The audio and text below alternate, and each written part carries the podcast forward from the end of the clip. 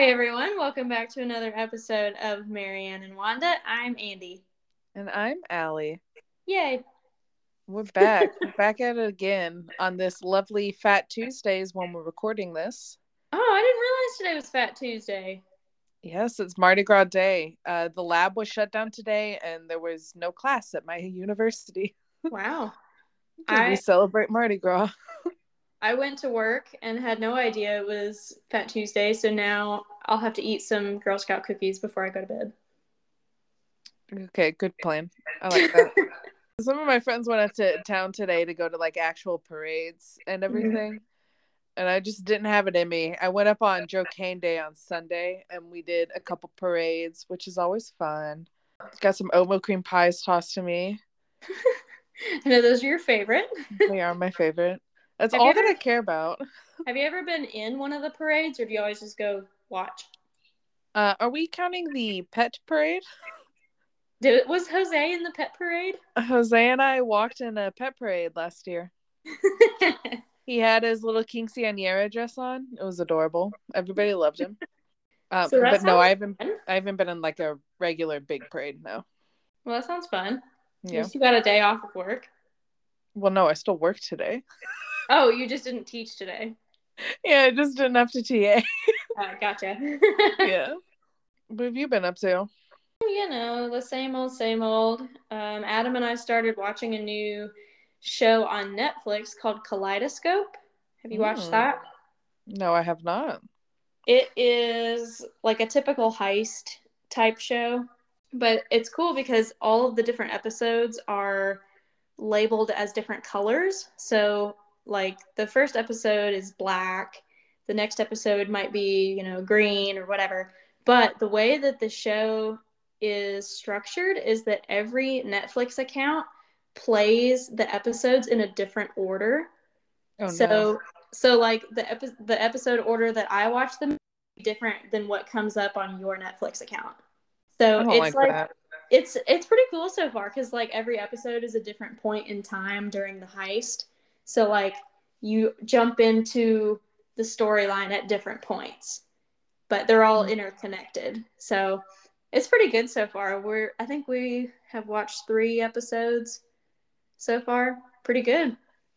But if you don't like heist TV shows or movies, like probably not for you because it's a typical heist movie.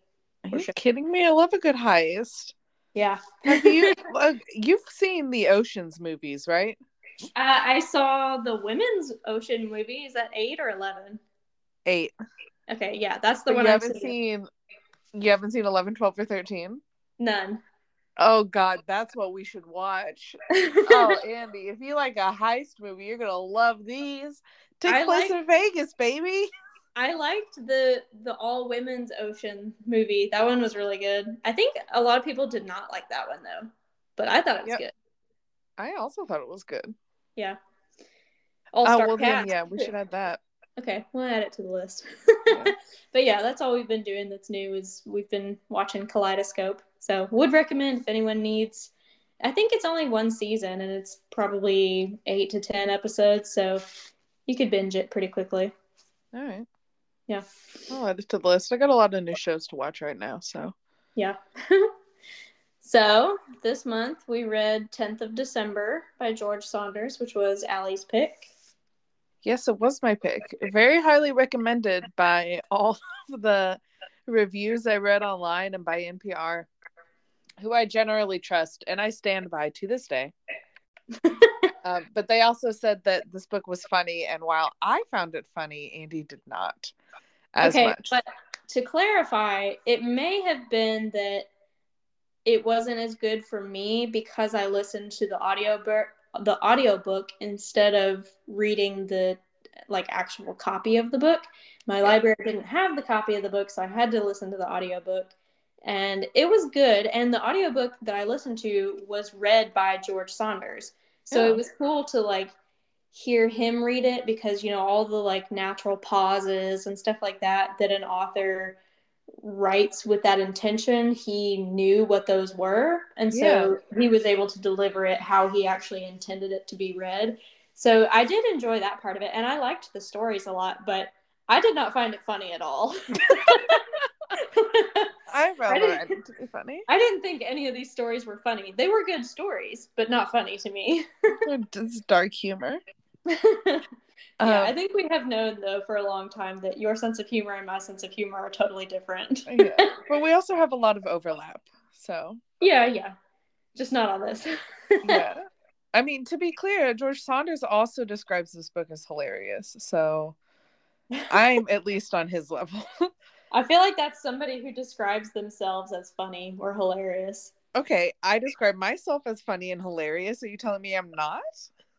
Not necessarily. I mean, you are most of the time, but I feel like somebody who somebody who describes themselves as oh hilarious usually is not. Oh, a dagger straight to the heart. You've killed me. Wow. I can't believe you'd say that. I'm never going to forget this day. And now we have it on recording and I won't have to. Anyway, yeah, just so to give some background on George Saunders, because I really like this guy. And if you have an opportunity to listen to any of his interviews online, like I listened to, he did a couple different TED Talk style things. One was talks at Google. Um, he did a big long New Yorker interview, and he also gave a commencement address at Syracuse that I've also heard is very good, but that's the one I didn't actually listen to. But he's like really cool. I don't know. He's born the same year as my mom, uh, 1958, but in Amarillo, Amarillo, Texas. Did they say Amarillo? Probably not. Amarillo, Texas, right? yeah. Okay. He was born in 1958 in Amarillo, Texas, uh, but grew up mostly outside of Chicago. So Um, a quick note about that from listening to his audiobook, I did not get like southern Texas accent or Chicago accent from him at all. So I wonder if like his parents had a very distinct accent from wherever they were from or what, but I did not get Texas or Illinois, Chicago area from his accent at all. From what I heard, he was just like nondescript Midwest, Yeah. almost like Nebraska, if you will. Yeah, kind of like Nebraska. Yeah, well, but he did grow up outside of Chicago. And he had many jobs. He's been like a roofer, a doorman. He was a slaughterhouse knuckle puller. He he like t- taught it around for a little bit. Um, and then he went to the Colorado School of Mines and got a degree in geophysical engineering. That's cool. Yeah, which is not uh Vandy didn't have that as an option. So it's really it's a very uh, niche brand of engineering. hmm And with that degree, he went to Sumatra and worked for uh, an oil company. Yeah, so he went and worked for the oil and gas industry over there. And then he came back to the US and started working at uh, an environmental engineering firm. Like, started writing short stories and then went back and got his master's in creative writing from Syracuse when he was 30. And now he's a professor there in their master's in creative writing, which is actually what my friend Alexa got a degree in in New York. Fun fact. Yeah. She's also written a book. and he said that they get hundreds of applications every year and they only can fill six spots in their program, which is insane to me. Oh, for their whole program. Yes, for like the master's program um, in creative writing. Hmm. Very competitive, apparently. And he has been inspired by many, many great authors uh, like Tolstoy and Chekhov. He, I think he teaches a Russian literature class every semester or every year. I think that's like one of his his course loads. And then he also says that he's been heavily influenced by Mark Twain and also by the likes of Monty Python and Steve Martin. Um, that's what his comedy influences are. so it's funny that you don't have the same one since you also like Steve Martin. But he's also been very well awarded. Like everyone who talks about him says he's a great guy. He's got a great writing style. He was given a MacArthur Genius Grant. He won uh, a PEN Malamud Award and a Booker Prize for fiction for his first novel. Won multiple national magazine awards. Um, so it seems like everything that he writes has been well received critically. His work isn't only in short stories, so that's what we read was a collection of short stories. Um, but he also has written a children book, a children's book, a novella, um, several other essays, speeches, um, an environmentalist fable, and he's also written several articles. Like he wrote an article about Trump recently. And so yeah, he's just been all over the place. Yeah. The children's book, that that's interesting to me. I may like have to see which one or how many of them there are and get one for Rosie just to see how the style of his children's books are in comparison to the stories we read. Yeah. uh, can we please have Rosie on the podcast to give us a review? Yeah, I'm sure it wouldn't make much sense, but I need to know her critical acclaim. yeah, so that's that's him. Uh, he's given a lot of advice over the years that if you're a writer, I would I guess I would recommend going and checking it out. Um, he doesn't seem to think like he he is the director of the MFA program at his school, but he doesn't really think that that's necessary in any way. Like nobody knows what makes a good author. And so uh you know, you could be very well educated but not have any good ideas or you could have a really great idea and write on the weekends. Um mm-hmm. so yeah, so I guess his advice is if you're an author and you want to keep writing, keep writing. So I did notice in your notes about the talks at Google uh, he was quoted saying, That which is interesting to you is that which you should do. Mm-hmm. And I really like that quote. I think it's simple, but also just explains like just do what you love and don't think too much about it. Yeah, he brought that up. yeah, he brought that up because he said it took him a while to figure out that he had wanted to be an author for so long and he should just start doing it. Um, mm-hmm. And that's why he started writing while he was still working at the environmental engineering firm. Mm-hmm. I, I, was reading this article on Salon um, that he was, he got it down to where he would only need five or six seconds warning to switch between windows um, if someone was going to come into his office while he was working on a short story instead of doing his actual work.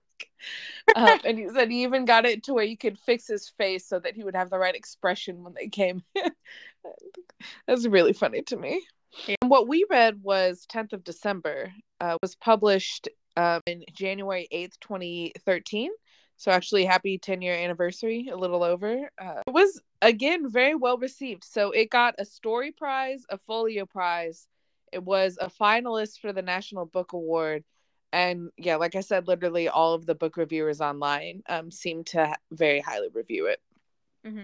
And I actually listened to another podcast from the Winnipeg Public Library uh, a bunch of uh, librarians who get together and just have a book club podcast every month. And they also talked about this book. Um, so I'll just say that we're in good company. And yeah, like I said, it was published in 2013, but all of the stories were written um, originally between 1995 and 2012. And so seven of them were published in the New Yorker, two of them in Harper's, and one in McSweeney's. And I actually read all of these online. Um, so if you have a New Yorker subscription or can read them all online. And that is, again, what I would personally highly recommend. Um, because there were a lot of stylistic choices in what he was doing. And I liked that. I liked his style. I think that contributed a lot to my enjoyment of this book.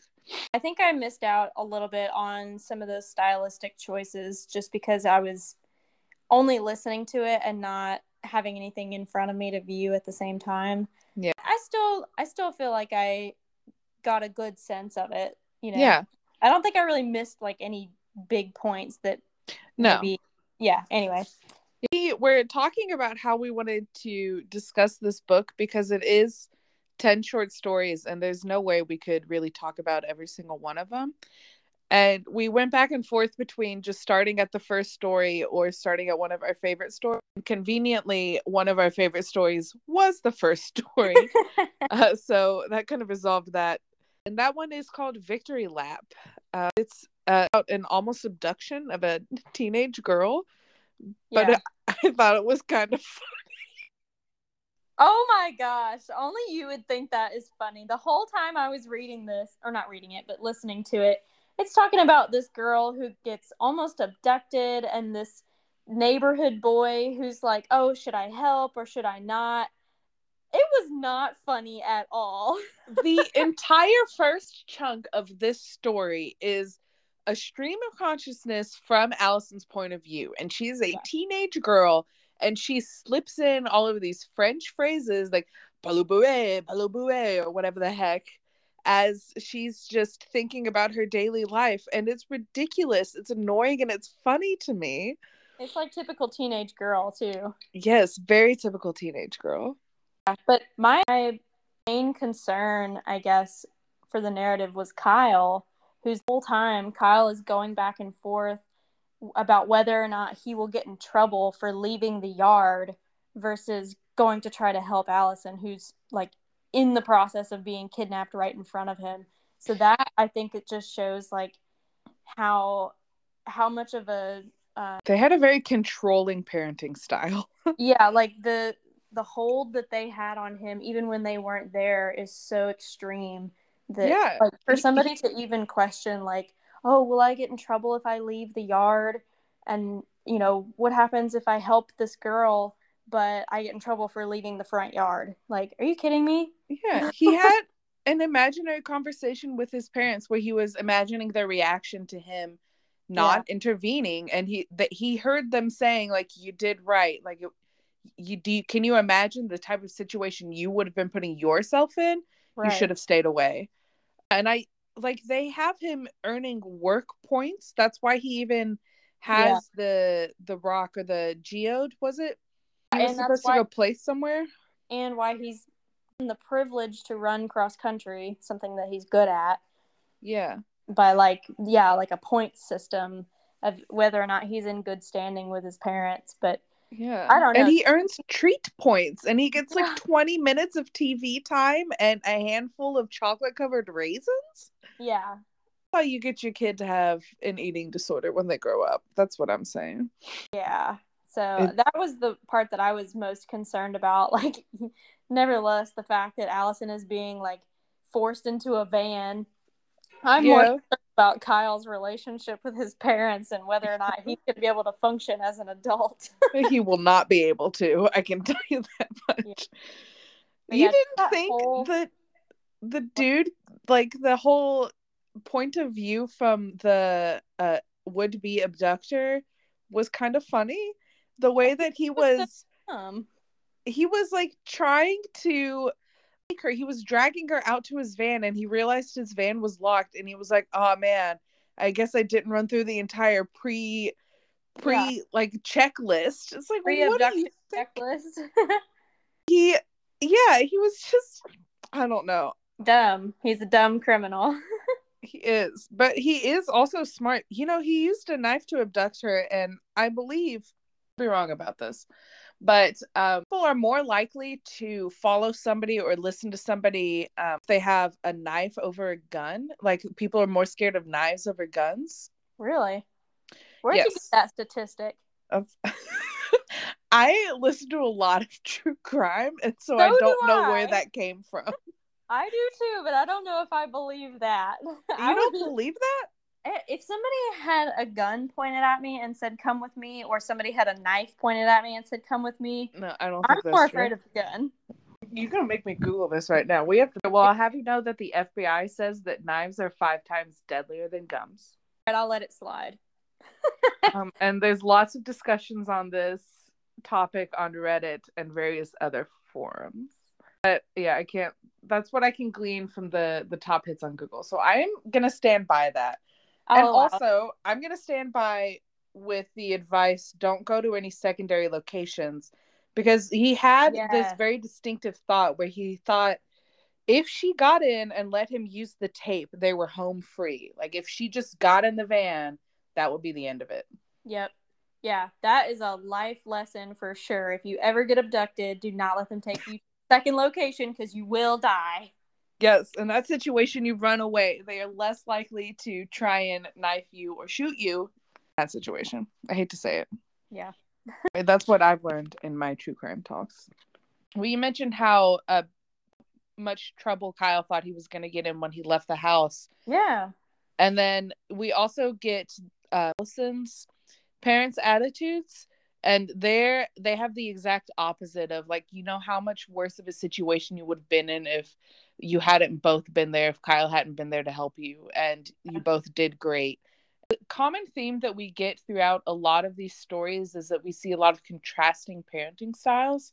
Mhm. So we see this in Victory Lap, which is one of our favorites, and then we also see it in Puppy, which is another one of our favorites. Mhm. You get these two different points of views of these parenting styles, and one of them, I think, well, I think in this situation, well, I guess in all of them, I think that there is one that most people will objectively respond to as this is the better parenting style. So, like in this one, obviously Allison's parents. Yeah, they're more open minded and realistic, down to Right. earth. And then I think that you the contrasting option is another parent who really thinks they're doing the best they can and maybe they are, but in reality they're damaging their child and so we see that with Kyle I think at this one. And then I think that's also mirrored in Puppy some.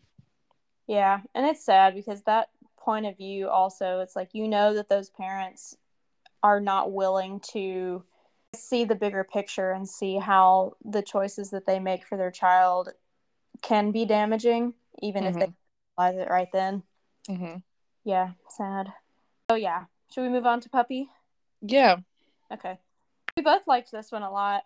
Uh, this one to me was really sad too. I I did not think this one was funny whatsoever either. So Uh, you didn't laugh when the kid when the mom asked the kid something while he was playing his video game and he said he was leavening his loaves because he was playing a game called Noble Baker? No, Andie, it's so ridiculous. It's funny. no, well, I was just thinking more big picture. Like, okay, this lady and her family want to adopt this puppy. They get to this house that's like nasty. It reminded me of a puppy mill. She sees a child chained to a tree in the backyard. Why Mhm. did she not call Child Protective Services right then and there or do something? Like, that made me so mad that they were like, "Mm, never mind, we don't want the puppy. And then they just left. And then the Well- story ended like no resolution about did she call CPS or not? What happened to the child chained to the tree? No, I think we can infer that she called CPS, but I don't think you wanted her to call them while she was standing inside a stranger's house. No, not right then. That would have been dangerous for her. But like, I needed proof that she called or you know saw it through to the end that that child was not chained to a tree. And like, Yeah.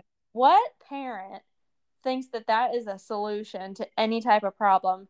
And like, I I Mhm. didn't remember this part exactly, but the Wikipedia summary of this story explained that the reason the child was chained to the tree was because he was running away a lot and darting in between cars on the interstate.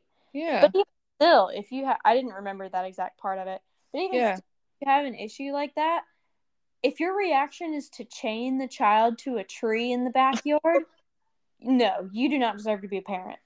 I'm not not disagreeing with that, but I will say that and I don't think that was her first reaction. I think that she had attempted multiple times with other strategies and she had just been thwarted by her child. And he kind of was kind of happy in the backyard. She said he was smiling. Maybe he's happy out there. Put up We think that? he was chained around the neck or the around the ankle. I was imagining the neck because she she equated it. The lady who was coming to adopt the puppy equated it to being chained like a dog. Hmm, okay, I yeah. around the neck. But I mean, Hmm. even still, put up an eight foot high fence and let your kid run around the backyard. Don't chain him up. I think there was a fence in the backyard. I guess it wasn't tall enough. Ta- Okay. this has got a little escapee for a child. I don't know. I just thought that that was so sad. And so ridiculous. that family needs to come up with a better way to make money than selling puppies because I hate that. Well, I got the sense that uh, that mother was being abused a little bit, um, perhaps Maybe emotionally. I don't think physically though. by her husband. Yeah. Um, yeah. And so I didn't get the sense that she um, particularly wanted um, option. Oh, but she then, yeah, and then she ended up taking that puppy out and just leaving it out behind a cornfield because she couldn't stand her husband having to deal with the puppy.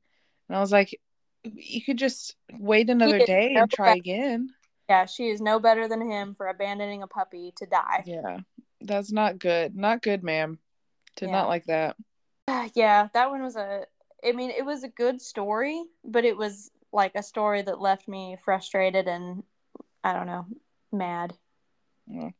I was hopeful because of the other mom's view where you could hear hear like in her inner monologue that she was thinking back to her days and the way her mother treated her and was like i'm not doing that with these kids Yeah. and so you could hear her wanting to correct them or whatever and then having the thought well i'm not going to be like my mom and her mom was horrible like snapped at her that she wasn't college material while she was Hmm. drunk one night like wow But she's grown up better though yeah. that left me hopeful The difference in the two parenting styles of those two families were definitely like polar opposites. yeah it was very stark you could see that hmm Yeah. Overall, a good story though. That was one of my favorites.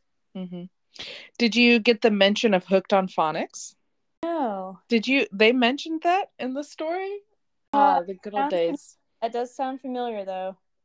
did you not have to do hooked on phonics Oh no, we did. oh okay No, we did. at sumner at like in like the first or second grade yeah, first grade. Miss Sharp.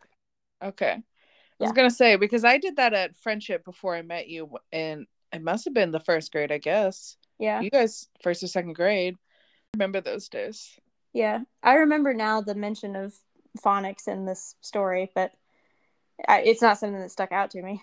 Well, that's one of my one of the things I wrote down. Yeah. This is just like ah, you could tell this story was written in what what year was this one written? Let's look. 2007. Yeah. People still do hooked on phonics. Like, is that still a curriculum for early childhood? No, do I look like a teacher? I feel like that was a good way to teach us how to read. Yeah. Well, also regular math was a good way, but then they that Common Core stuff, and I think they got rid of that again. Yeah. Looks like Hooked on Phonics is still it's an app now, so Oh. I would say they're still up and at 'em. Good for them. Then the next one that we're gonna head, which okay, so this was a little bit longer of a story. I think this was the third or fourth one in the book, and it was at least in the audiobook way longer than all the other ones. So I had to restart it a couple of times because I got sidetracked. Um, but this was probably my favorite one in the whole in the whole book. I thought it was good, and it's been adapted. Netflix version is Spiderhead. Adams watched it. He said it was pretty good. I didn't find out that it had been made into a Netflix movie until too late to watch it for this recording, but I'll probably still go back and watch it.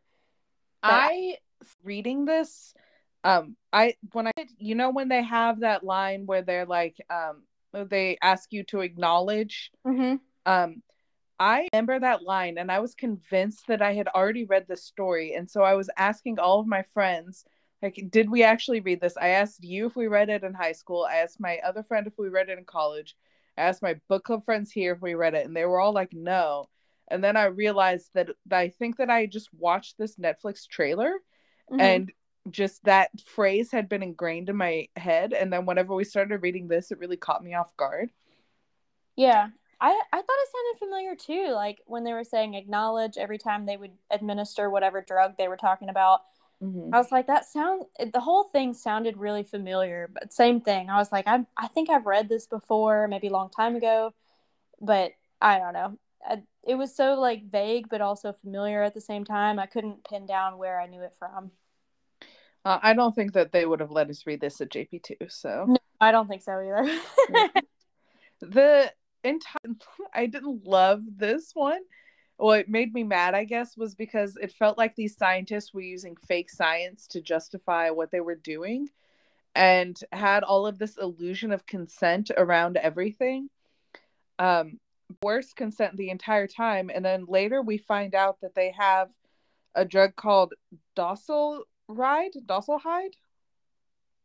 It was Docilryde um, TM and every MobiPak TM uh, that could be administered to them that would just make them uh, more like willing to comply with what you're telling Yeah. them to do. And it's like, Yeah. well, then That's not real consent.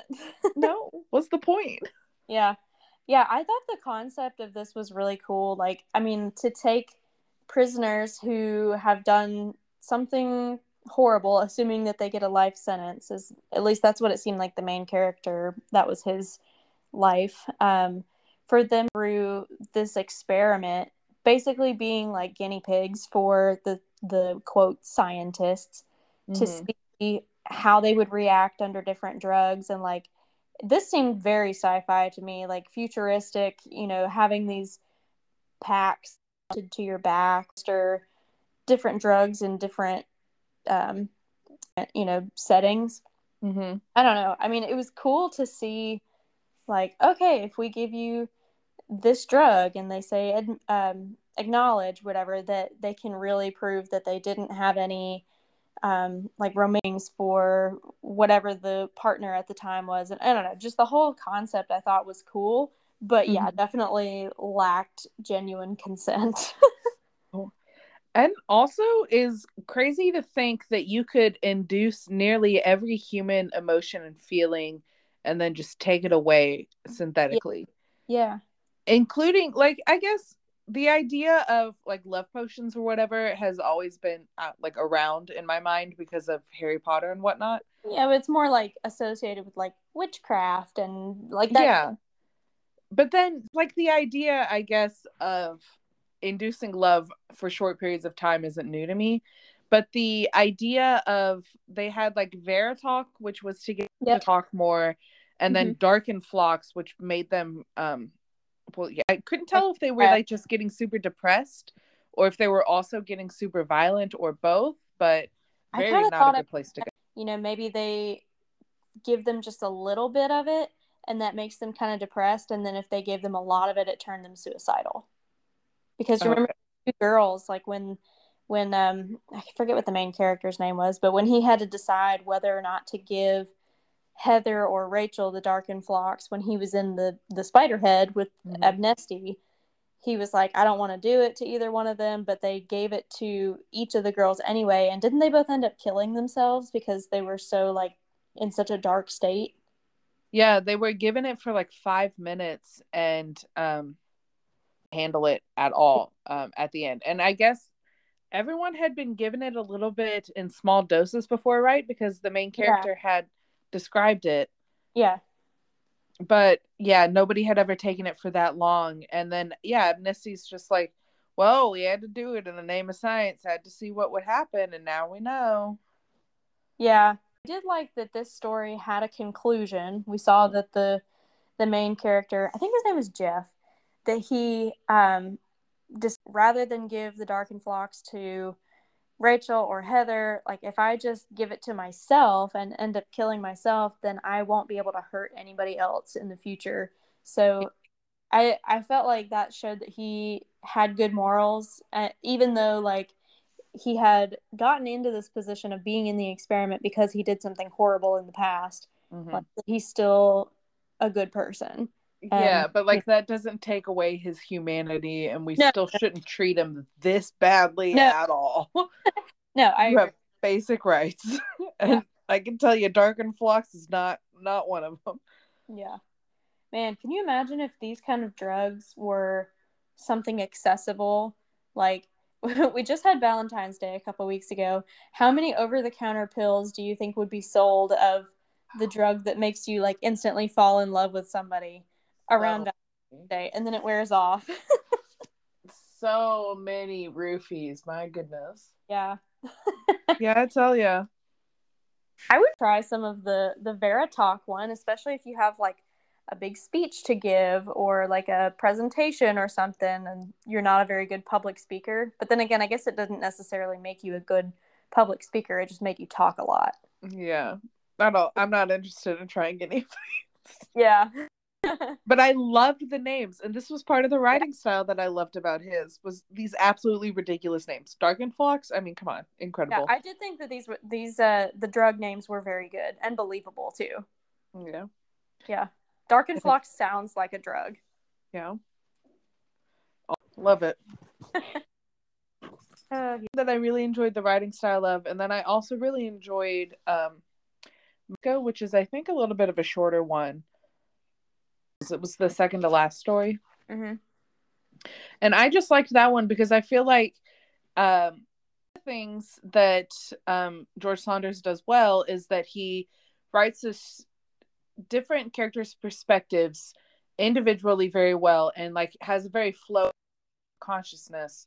And so like getting into um sort of gets administered the KnightLyfe, which I can only assume was made by the same people in um Escape from Spiderhead. Mm-hmm.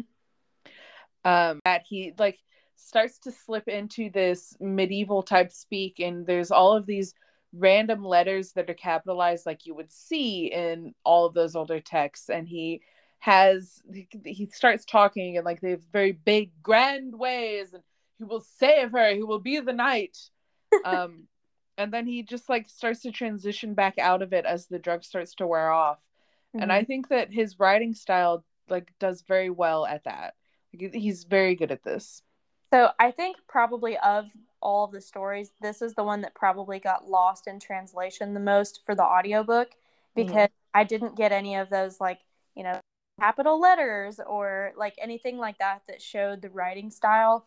Um, because obviously like speak in an audiobook and say like capital S for, you know, whatever. Yeah. Some of that was lost in translation. This one also, I don't know if I just missed it in the beginning, but I didn't realize that they were working at a theme park until like the end of it. I was like, where? I was, I was like, how is this in like medieval times and and all that? And I was like, what is a pacing guard? That kind of thing. But then I realized at the end that they were working at a theme park. yeah, that's why it was so funny. They're at a theme park, and this guy is excited to have a medicated job at the theme park. Yeah, that's pretty so sad. Funny. That's not sad. was pretty funny. no, I really enjoyed that one. I think it's an honorable mention. I think that one was not one of my favorites just because of how the story was told or how the story went. Um, but yeah, I mean, it wasn't bad. Not my mm. favorite. Yeah. Notable one that was what kind of work you thought the group of men were doing in the exhortation story got to be something um like of, of the scientists in Escape from Spiderhead. Mm-hmm. Like I think it has to be something where they are torturing and it's all in the name of the greater good. Yeah. Or at least that's how I interpreted it. Actually, I didn't think about it until just now, but so the people in exhortation they have to do um, this mysterious work in room 6 in the escape to spiderhead didn't they say like okay you're gonna go into room six now or you're gonna go into room four now? Yeah i feel like that yeah it was like room three yeah. So yeah maybe that is something like that where they have to like i don't know clean up or maybe fill up the MobiPaks or something something yeah. to do with spiderhead story. That's interesting when i was reading it i th- i was thinking that they were like crime scene cleanup people mm-hmm. that yeah. had to see like you know people who would clean up murder scenes or you know something like that that nobody wants to do. Yeah.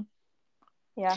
But I thought that was kind of an interesting way to tell that story of like they never actually mentioned what the job was, but he had the guy who was the boss in that story had lots of good imagery of why they needed to make sure that they were as productive as they have been plus some. Yeah.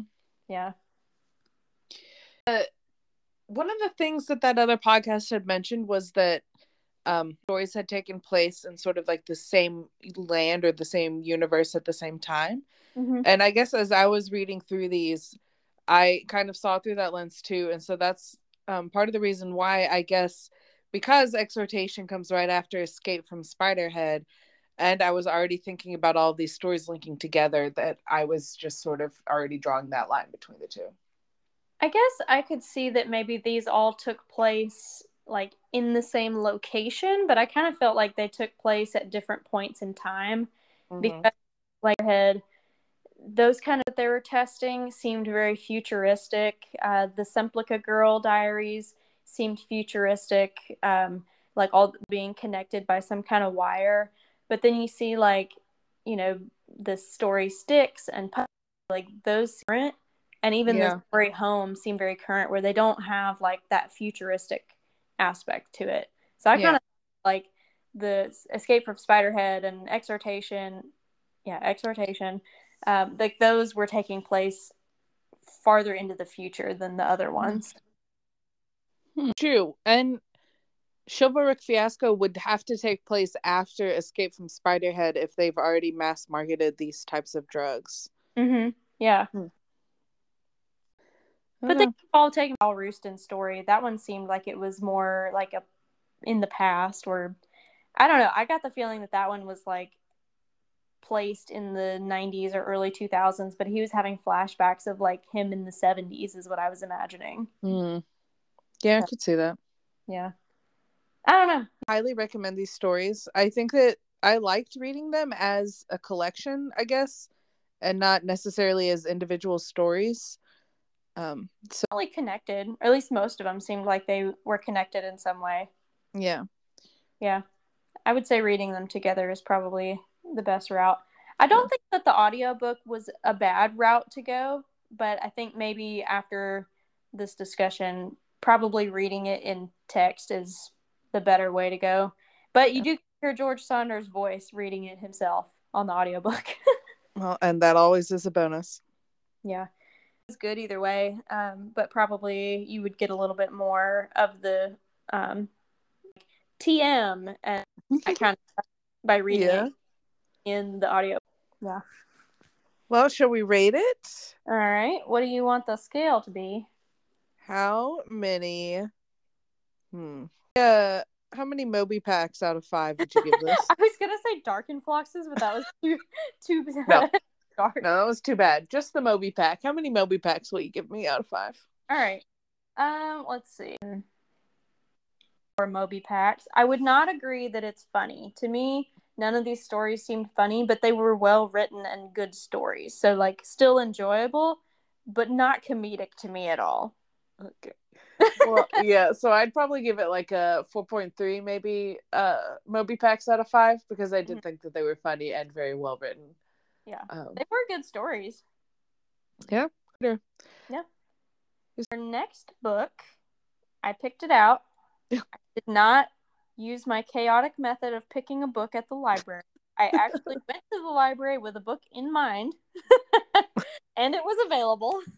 Incredible. So, March's book is going to be Nothing to See Here by Kevin Wilson. And I did look it up. Kevin Wilson has no relation to Terry Wilson, who wrote the last book that I picked. Just had to double check that one. yeah, well, I was standing there. Well, and the only reason I even thought about it is when I went to the section in the library, the book that I picked last month was like on the shelf right underneath this one. And I was like, oh, come on. If this if these people are married, yeah, but they're that'd be not. funny. I thought that was funny that I picked two in a row with the same last name. Uh, Thanks for joining us on this episode of Marianne and Wanda. We would love to hear your feedback and if you have any books or topics for us to review. You can reach us at Marianne and Wanda Podcast on Instagram or send us an email at Marianne and Wanda Podcast at gmail.com. Talk to you later. Bye. Bye.